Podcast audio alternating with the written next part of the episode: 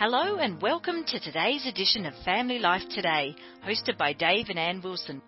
Family Life Today is presented by Power to Change, known in the US as Family Life. We hope the program will encourage you in your most important relationships. Well, if there's one thing that defines Ann Wilson, and there isn't just one thing, there's a million things. I'm Um, looking at you like, oh, there's only one? And my mind is blank, like I have no idea what you're going to say. I mean, one of them would be play. oh, I was going to say that about you. But then again, we're both Enneagram 7 Sevens. into that. So that's kind of the hallmark of the 7. Yeah, but I mean, you bring joy and play into our family, especially. Uh, know, it was just my birthday, and what did you do? You created all these Yeah.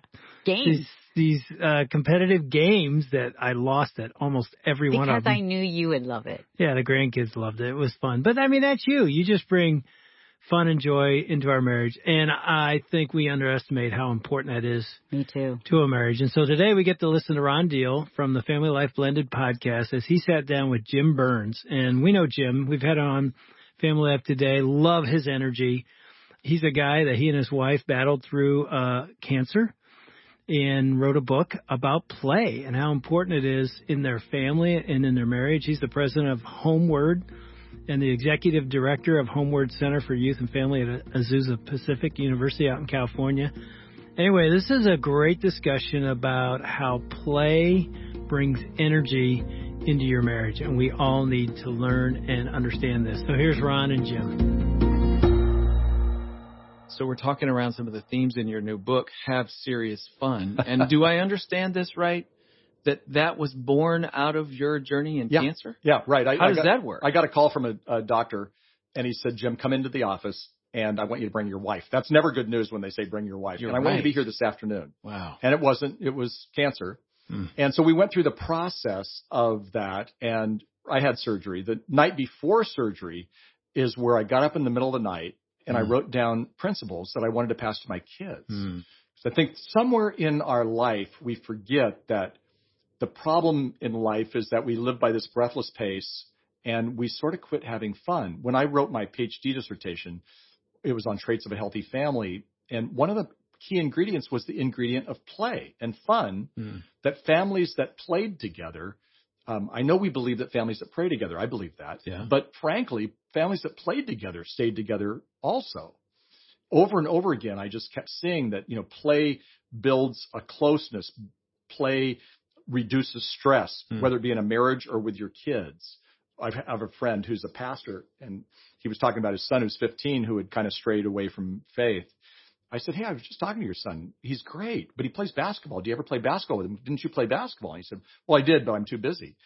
I said, Go to Walmart, Mm, buy a mm. hoop, get out there and start playing basketball. And I was back at his church about six months later. He said, You'll never believe this story. I started playing with my son basketball most every day, and he's really competitive, and I'm really competitive. And he said, and you know, just recently he said, "Hey, Dad, after the game, let's sit down." And he said, "You know, I'm I'm ready to come back to the faith. I think I want to be a youth pastor." And it was an early story when he saw me that first time, but today that kid is a youth pastor at a, at a Wow. competing church. Not that churches compete. I go, "Why didn't you bring him to your church?" He goes, "Well, he actually got a better offer, and he's doing great." Hmm. Well, how cool that God used play to bring this friend of mine's son back to the Lord. Hmm. And so play's an important ingredient Yes. and the fun factor in it is key. And so what I wanted to say to my kids especially, but then now to others is be intentional about having fun. And again, when you're going through a deep grief, let's say you go through a divorce, yeah. you know, it's not like your the first word is, oh, well, let's just have fun. Hmm. But I was talking to a woman last night who had gone through a tough time and is in uh, is now a step parent. It was fascinating because she said when I was at the worst, I rented jet skis with my kids, and I all of a sudden realized I was smiling, and I went, "Whoa, Hmm. I'm smiling." Hmm. And it wasn't that she couldn't just only have fun; she had to deal with her grief and everything else. But it, it was healing. There's a healing process in- Right, in fun and play. I am just processing so much right now. I'm thinking about someone who's listening to us who has been or is going through some sort of physical ailment. Somebody who went through a death of a spouse Yeah. and or a divorce or a major transition of some sort. And you're right. You don't think of fun as being something that throws in or is relative there. But what's fascinating to me is that in the deep part of your pain and uncertainty about the future, and you start thinking about legacy and what you want to pass on to your kids, that's one of the things that immediately pops to the surface. Right. I mean, well, you know, at the end of the year, you never are going, what was the best thing about the year? You're never saying it was that Zoom call, the, the third one of the day, or it was doing the bills. That was great. You know what it is, is you talk about family fun or you talk about moments, even if it's memories, because play builds happy memories. Yes. So even in the, in the death of a loved one or in, in those struggles, and again, I'm not saying that you don't face those, but I'm saying sometimes it's the memory. You know, I just was involved in a funeral of a very special person mm-hmm. and you know, we cried mm-hmm. and we also laughed mm-hmm. because part of the memories were some fun memories about that person because that person was a fun person. And that's one of the reasons why they probably had such a mentor influence in my life. Yeah. Because I was drawn to his playfulness and yet also his incredible, beautiful, God honoring spirit about himself too. But you know, we, he did it with a smile. And mm-hmm. so some of those stories were great. They were fun. Well, you know, in my world, fun is an opportunity for bonding. You know, I think about step families and trying to get to know each other and yeah. all that new relationship work that they're doing activities building memories as you just yeah. said is also an opportunity to create a moment where you and I share that in a positive way. Yes. And you don't have to be intense about it. You know, there's a phrase we use in our marriage conferences where we say words don't always connect but connection causes you to have good words. Mm. Let's take a step parenting situation, or you take a, a in a blended family the the child who's not your blood child, but is kind of you know drawn in. Mm. Sitting down and saying, "Let's become close." That's not going to work as much as maybe going to a dance recital together or shopping or playing a game or whatever it might be, that then causes kind of them to relax and have those conversations. Mm. Same with the marriage. Mm-hmm. You know, it's, way too many marriages don't play enough. Yeah. And let's talk about that for a minute. Cause uh, why do we not play enough? I mean, yeah. we play when we're dating. We play on totally. the front end.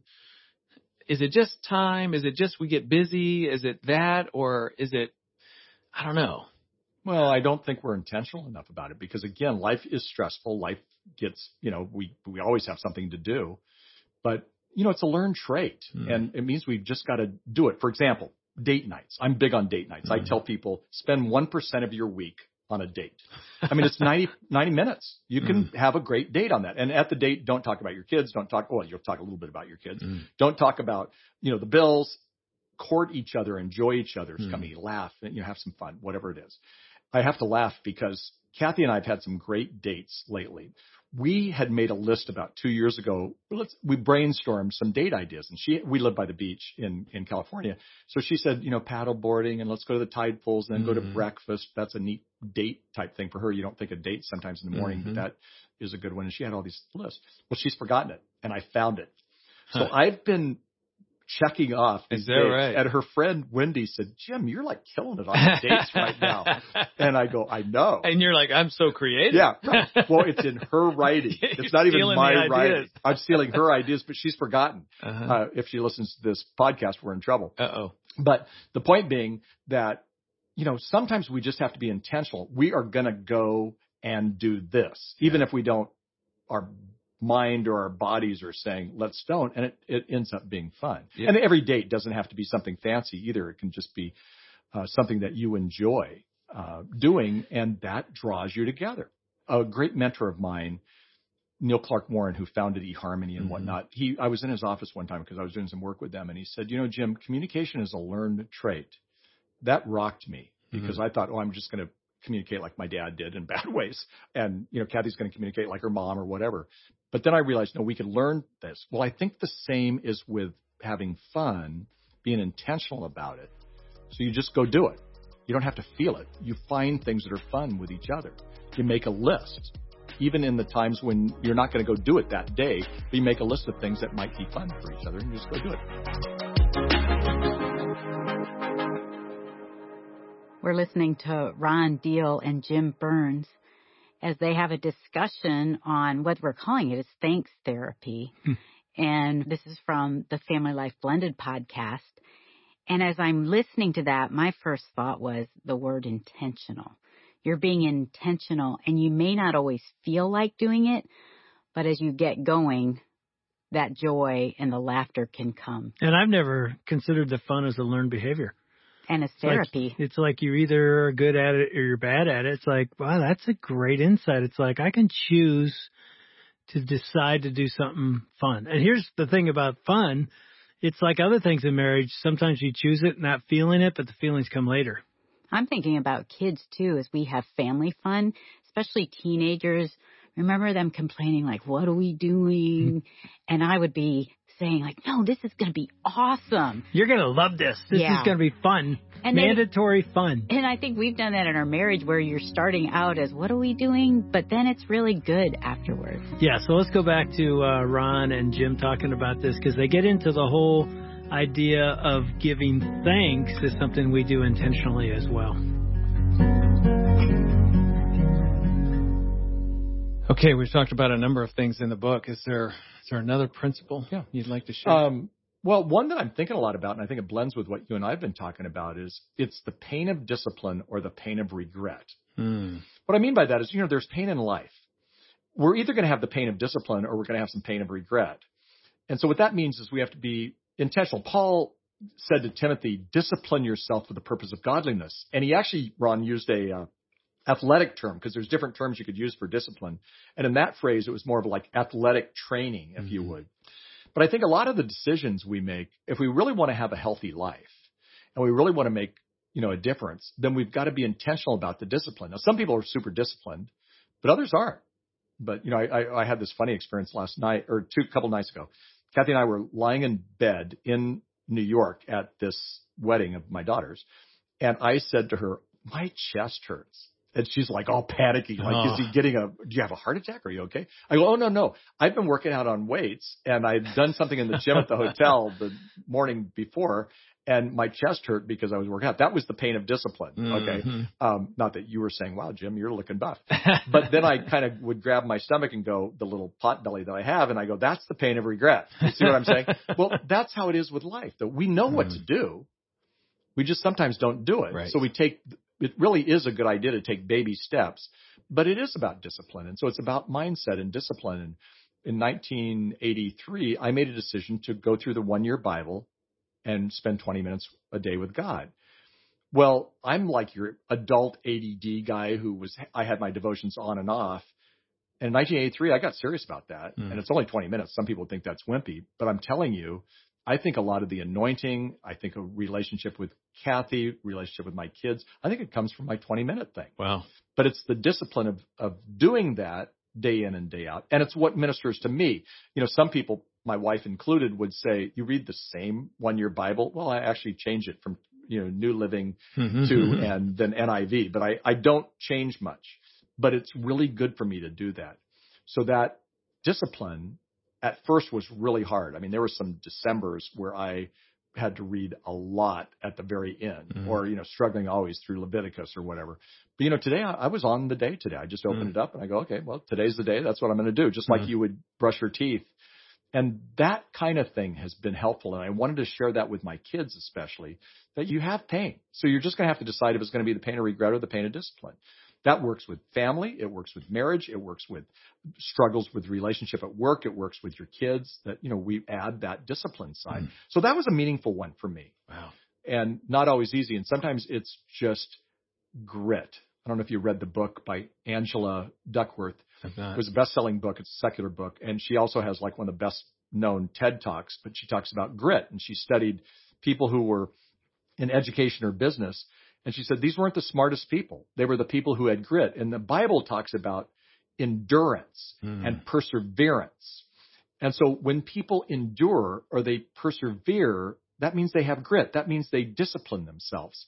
Even uh, one of the latest studies that show for troubled marriages, if people will stay in the marriage for five years, yeah. that 75% say that it's better. Well, that's perseverance. That's grit. That's discipline. They discipline themselves instead of thinking the grass was going to get greener. And they're so grateful they did it after those five years. Okay, I want to get back to cancer a little bit. Mhm. You say that your life changed dramatically having gone through this. I imagine that's an understatement. I know as somebody who has had great loss Yes. in my life, we get recalibrated by Right. loss. A lot of things change in us. Talk about something you do that's tactical that you do different Yeah. as a result? I actually think what mattered a lot in some ways before cancer doesn't matter as much and kind of vice versa. Yeah. Yeah. And I would say one of the things, there are many, but I found that family is more important than vocation Mm. because I think a lot of us who love what we do, I love what I do. And sometimes I'll give my family my emotional scraps, but I don't give my work my emotional scraps. So I, I think after cancer, I went, you know what? I don't need to work that extra hour. I can actually come home. I mean, what am I doing this for? Mm. I'm, it's not like I have a boss who says you got to be here extra. I work enough hours, too many hours. So I found that I had to ask the question, am I giving Kathy, am I giving my kids my emotional scraps? And cancer helped me spend less time at work. Mm. It helped me um, not be as busy. That's another principle. If the devil can't make you bad, he'll make you busy. You know, I needed to learn that I had to schedule my priorities instead of let my my priorities just kind of go to the wayside because of my I have a great schedule. I work a schedule. I mean, I have this appointment Mm. and that appointment, but I'm not scheduling in my family time Mm. at least, especially when I needed my my most efficient time. Cancer helped me realize that, and maybe it was the idea of thinking about death, but realize that you know there are two important things: a right relationship with God and a right relationship with my loved ones. And fascinating enough, a woman named Elisabeth Kubler Ross, who wasn't coming from a Christian perspective, studied death and dying and said when people are getting ready to die, they have two things: a right relationship with God and a right relationship with their loved ones. Wow. And I went, wait, why do I need to wait Hmm. until I'm about ready to die to do that? But cancer caused me, Ron, honestly, it caused me to, to really recalibrate my energy toward Kathy and my energy toward my kids. And I don't think I was like the worst dad in the century and I don't think I was the worst husband, Mhm. but what it did was it caused me to rethink Mhm. what I wanted to be known for, what I wanted my grave site to say, or what they would say at my funeral. I didn't want them to recite my academic career or my uh, work career. I wanted them to talk about the kind of dad I am or the kind of um, husband I am to Wow. to Kathy. Cancer did that for me. Wow. So what's crazy is, you know, we talk about being thankful, back to thankful.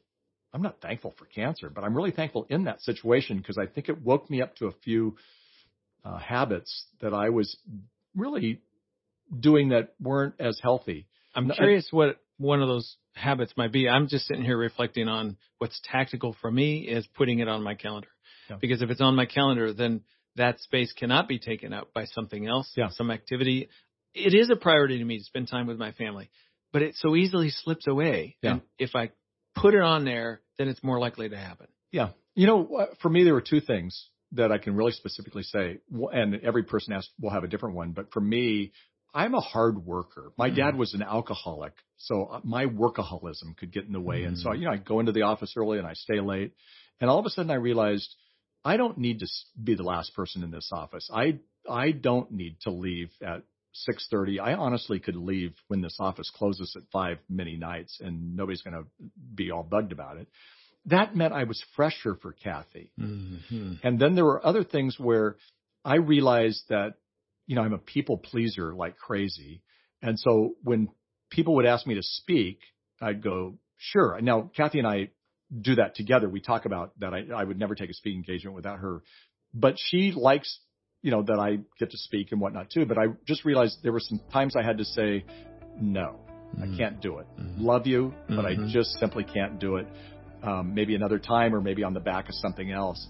And you know, it's funny. I, I didn't get less speaking engagements, but I probably get requests, more requests today. Hmm. But I just have a better handle on saying, no, I got something going on this week. And they're, they're probably thinking, oh, he's doing some great and glorious ministry.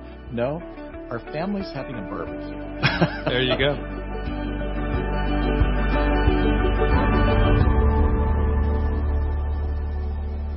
We've been listening to Ron Deal uh, from the Family Life Blended podcast as he talked to Jim Burns about what they called practicing thanks therapy. And we just actually got a little clip of that. There's more that you can go listen to, but I tell you what, that last little part was for me. Oh, I was going to say, did you hear that? Did you hear the last part? Did you hear it?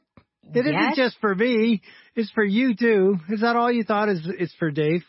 That's what you thought, isn't it? Like Well- I'm the only one that needs to hear this, not you. Of saying no. You're perfect. I'm not. No. Here's what we're both wrong in. You say yes. Did you say both? You don't Yeah. really. No, you I don't totally- even believe this. You, You- only believe it's me. Go ahead. you say yes to ministry opportunities more than I would, but I'm saying yes to probably friends and ministry and family things more than you would. Either way, I mean, what I heard is your family needs to be a priority. Mhm. You're going to cheat something. Cheat the other things. Don't cheat your family. Yeah. Don't cheat your marriage. You'll reap what you sow.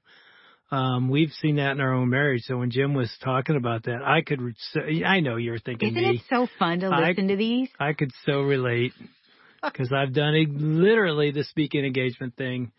And God sort of said to both of us, well, I guess he said to me, not you, just me, slow down. Mm. You say your family and your marriage is a priority, live it out. And I'm guessing he's speaking to somebody else today as well. It's one thing to be a hearer, it's another thing to be a doer of what God's word says. So I'm encouraging you to join me. Let's be doers. Want to thank Dave and Ann Wilson and their team for another edition of Family Life Today.